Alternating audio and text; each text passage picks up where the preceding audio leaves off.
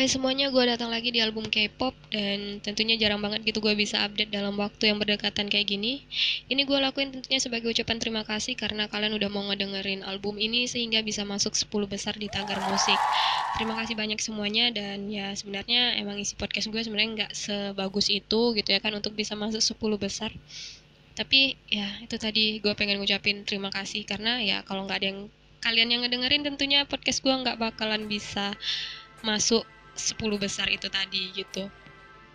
Dan juga kemarin ada yang nge-request buat pembahasan tentang strategi marketing di dunia K-pop dan itu adalah salah satu teman GC gue yaitu Roni. Sekedar informasi dia juga ngebuat podcast tentang K-pop juga. Kalau misalnya kalian pengen denger kalian bisa dengerin di Spotify ataupun di Anchor. Jadi Ron kalau lu udah ngedengerin ini podcast lu silakan ketik di kolom komentar kata kunci biar orang-orang bisa nemuin podcast lu di Spotify. Uh, sebenarnya gue juga gue sendiri nggak punya pengetahuan untuk ngebahas masalah marketing dan itu sebenarnya di luar kemampuan gue jadi gue sendiri butuh untuk banyak baca dan juga ngumpulin referensi dulu biar nggak ngasal ngomongnya karena ya kayaknya selama ini udah kebanyakan ngomong asal gitu ya kan. Jadi ya setidaknya untuk masalah pembahasan tentang marketing K-pop ini gue pengen ngumpulin banyak bahan dulu biar ya lebih padat, rinci dan jelas aja. Maunya gitu ya kan Jadi kalau emang ada yang nungguin tentang masalah marketing K-pop ini mohon bersabar aja. Dan untuk sekarang gue pengen ngebahas tentang MV grup raksasa yaitu BTS yang mana judul terbaru lagu terbaru mereka adalah On. Ya gitu kan O atau N eh O N atau On bacanya gue nggak tahu. Ya gue bacanya On gitu ya. Terus selain uh, masalah MV-nya BTS gue juga bakalan sambung dengan MV grup kesayangan gue yaitu Wiki Miki dengan lagu terbaru mereka yaitu Dazzle Dazzle. Kenapa gue gabungin? Ya biar durasinya nggak terlalu pendek aja gitu. Sebenarnya ada beberapa teori yang gue temuin mengenai MV BTS yang on ini. Mungkin hmm, kalian yang ARMY juga udah pada tahu duluan dibandingin gue, udah lebih tahu juga dibandingkan gue tentunya gitu ya kan. Uh, jadi ya mohon maaf juga kalau misalnya kurang tepat atau bagaimana ya kan. Langsung aja untuk menghemat waktu jadi sebenarnya banyak juga yang beranggapan kalau MV On ini menyokong banyak film terkenal di luar sana seperti Maze Runner, ada Lord of the Ring, ada Narnia dan masih banyak lagi film-film yang disinyalir diadaptasi di MV terbaru BTS ini. bagian-bagian mananya aja gue nggak bisa sebutin juga karena ya emang gue pengen podcast gue nggak sepanjang itu gitu ya kan. Jadi kalau misalnya kalian pengen tahu silahkan ditonton MV BTS-nya ya kalian pasti bisa menemukannya apalagi yang udah nontonin film-film yang udah gue sebutin tadi Terus selanjutnya teori kedua ada muncul teori yang namanya omelas. Kayaknya ini teori ini udah pernah juga muncul di MV sebelum-sebelumnya gitu ya kan. Gue nggak inget sih di MV yang mana karena gue sempat baca juga. Omelas ini adalah sebuah kota fiksi yang diceritakan sebagai kota terbahagia di seluruh jagat raya katanya. Cuman kebahagiaan ini didapatkan setelah mengorbankan seseorang anak yang terkurung keberuntungannya alias sial. Terus kenapa teori ini bisa muncul? Teori ini muncul karena di MV On ini terlihat adik JK alias Jungkook dengan wajah tampannya dia itu lari tepontang panting dan tangannya itu keikat duri gitu. Ya, jadi bisa dibilang bahwa anak yang dikorbankan kebahagiaannya itu adalah si Jungkook untuk di MV ini gitu. Terus ada lagi teori yang mengatakan bahwa background kemunculan RM di MV ini itu kan ada kapal sama beberapa ragam binatang gitu ya kan yang dari beberapa negara kayaknya lah kan karena beda-beda uh, disinyalir bahwa kapal yang muncul di MV ini adalah sebenarnya kapalnya Nabi Nuh. Nah, buat yang nggak tahu gimana cerita tentang Nabi Nuh, silakan dibuka lagi cerita-cerita tentang 25 nabi karena gue juga nggak mungkin untuk menceritakan ini juga di sini ya kan? Terus ada lagi adegan di mana Vi dan seorang gadis yang sempat dipertanyakan siapakah gadis cantik dan beruntung ini? Di sana Vi berlutut dan membuka penutup mata gadis itu dan katanya itu mirip sama MV animasi Make It Right. Gue nggak ngeh sih kalau masalah yang satu ini. Jadi bisa dibilang yang adegan ini yang di MV on ini adalah versi live action dari MV animasi Make It Right itu Terus ada adegan di mana tembok yang kebuka itu dan itu dianggap fans bahwa adegan ini adalah simbol kalau uh, para member BTS ini udah terbangun dari mimpinya dan juga tentunya ini ada dikaitkan dengan MV mereka yang lainnya yaitu Fake Love.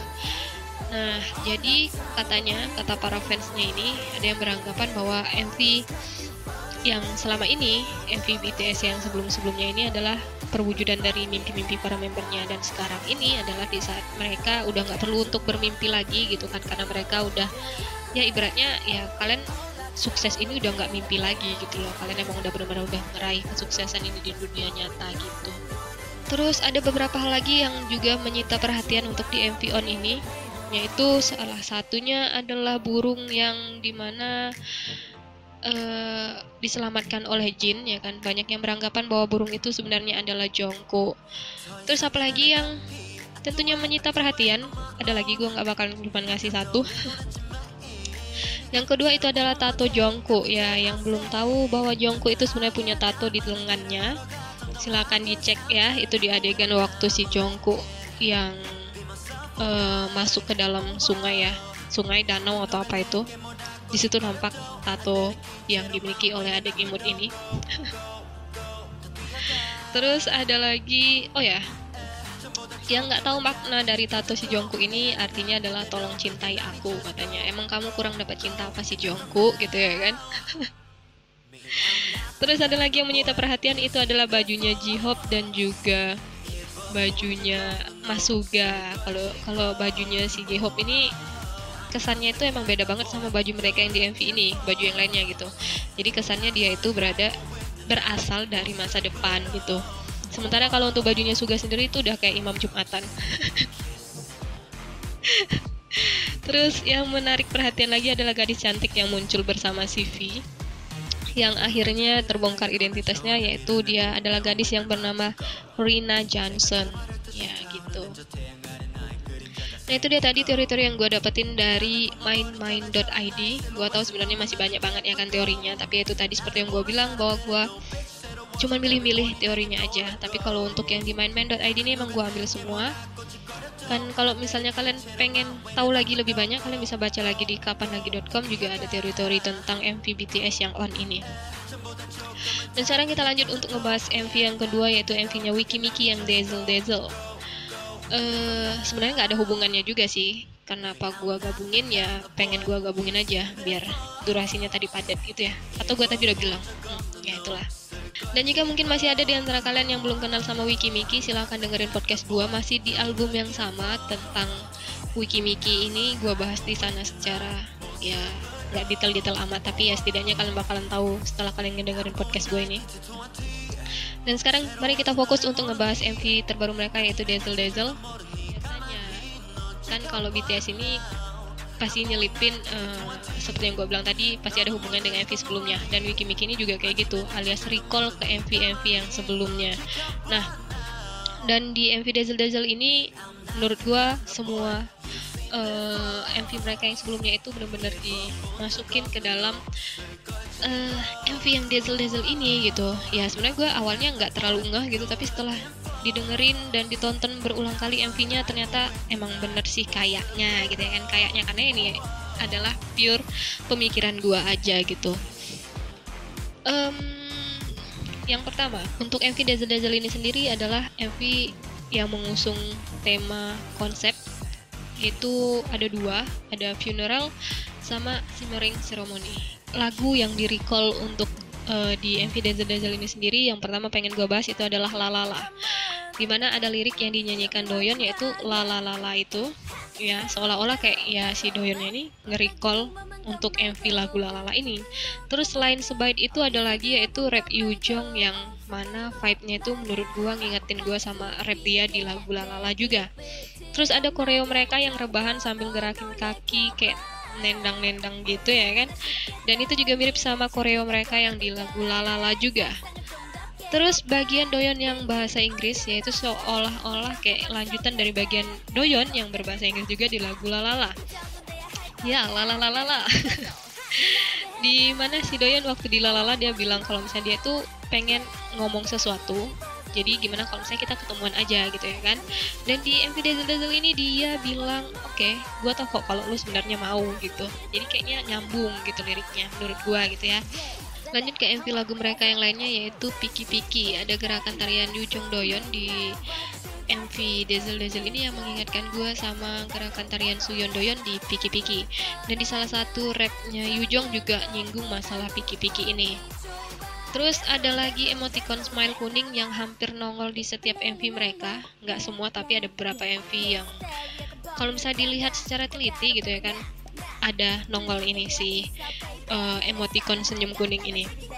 Yaitu di MV Piki Piki letaknya di cerminnya Sei. Terus di MV Tiki Taka juga ada di balon yang mereka pakai sebagai properti Nah, dan di MV Dazzle Dazzle ini si kuning ini uh, kayaknya malahan menjadi sorotan utama gitu. Dan menurut gua juga kebingungan sih ini sebenarnya kenapa gitu ya kan. Terus kenapa di akhir emotikonnya yang awalnya murung jadi senyum gitu. Kayaknya emang gak ada meaning cuman ya ditambah-tambahin gitu aja.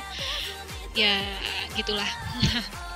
Selanjutnya kita ngomongin MV mereka yang Tiki Taka 99% uh, yang mana lagu ini adalah lagu yang dibuat untuk ngerayain hari jadi Wikimiki yang kedua tahun. Cukup menarik perhatian karena di sini Lua yaitu salah satu membernya cuma kedapatan line yang amat sangat sedikit gitu di MV uh, Tiki Taka ini dan di MV Dazzle Dazzle ini seolah jawaban atas pertanyaan fans gitu ya kan akhirnya Lua kedapatan banyak line cukup banyak melimpah malahan gitu ya kan terus screen time-nya juga luar biasa Terus selain itu juga di salah satu lirik rapnya si Lua ini dia malahan ngebahas tentang satu persen yang hilang di Tiki Taka gitu. Kayaknya nyambung aja gitu ya kan. Ya pandi-pandian gua aja sebenarnya nyambung-nyambungin. Terus ada lagi gerakan dance yang dilakukan oleh Sei di MV Dazzle Dazzle ini menurut gua mirip banget uh, vibe-nya itu mirip sama MV mereka yang I Don't Like Your Girlfriend yang tapi gerakannya ini dilakukan sama si Doyon di sini. Jadi seolah-olah ini ada recall buat lagu debut mereka itu tentunya. Terus uh, lanjut lagi, kayaknya gue ngomong gak ada titik komanya, jadi mohon maaf kalau misalnya mengganggu telinga kalian gitu. di dasar-dasar ini Doyon ada make tindik dong ya di bibirnya dan itu seketika mengingatkan gua sama si cantik ini di MV Crush. Nah, untuk yang belum nonton silahkan tonton MV Crush ya. Dan selain itu ada lagi uh, untuk comeback kali ini menurut gue Fantagio udah ngebuat gebrakan yang lumayan untuk promosi uh, anak-anaknya ini di mana untuk uh, MV ini MV Dazzle Dazzle ini ada beberapa versi. Ada yang dari officialnya dan juga ada dari One DK One DK ini uh, mereka juga ngebuat yang namanya Gap Crush versi Gap Crushnya. Dan menurut gue mengingatkan gue sama MV Crush ya mereka di sana kan kayak badas-badas tapi imut sengklek gitu ya kan. Terus ada lagi teori yang dibangun sama teman-teman gue di GC yaitu tentang hilangnya Suyon di salah satu scene MV-nya. Jadi di situ wiki-wikinya lagi ngumpul dan ternyata di situ Suyonnya nggak ada. Jadi mereka cuma bertujuh aja. Nah seperti yang udah gue bilang tadi di awal bahwa konsep dari MV ini adalah funeral jadi banyak beranggapan kalau ternyata MV ini adalah untuk upacara kematiannya si anggota yang tidak ada di situ ya gue nggak mau sebut dong karena gue sendiri juga takut gitu ya kan kalau ternyata ungkapan ini adalah benar dan juga banyak banget yang beranggapan bahwa bisa jadi bakalan ada member yang keluar dan itu ya member yang hilang ini gitu ya kan tapi ya tetap gue berharap itu tidak terjadi gitu ya kan itu hanyalah pemikiran-pemikiran yang tidak berdasar atau tidak berlandasan gitu Yang membuat kekhawatiran lagi adalah ketika si Suyon ini um, kelihatannya agak kurang bersemangat untuk kami kali ini dan kelihatan agak capek gitu ya. Ya gue nggak tahu itu faktor usia atau bagaimana ya kan. Ya tapi semoga aja semuanya baik-baik aja. Dan kalau misalnya kalian pengen lebih jelas untuk mengenai MV yang Wiki Miki Dazzle Dazzle ini kalian bisa tonton di channel YouTube gua Fantatrihan karena gua lebih ngejelasinnya di situ. Karena kalau misalnya kita omongin gini aja secara verbal gitu ya kan kayaknya kurang nampak gitu ya kan apa yang gua sebutin tadi jadi silahkan ditonton kalau emang kalian penasaran. Oke terakhir kalau misalnya kalian suka sama teori-teori kayak gini silahkan komentar di bawah teori MV siapa dan MV yang mana yang mau kalian dengar dari bacotan gue. Ntar kalau misalnya ada kesempatan bakal gue buatin.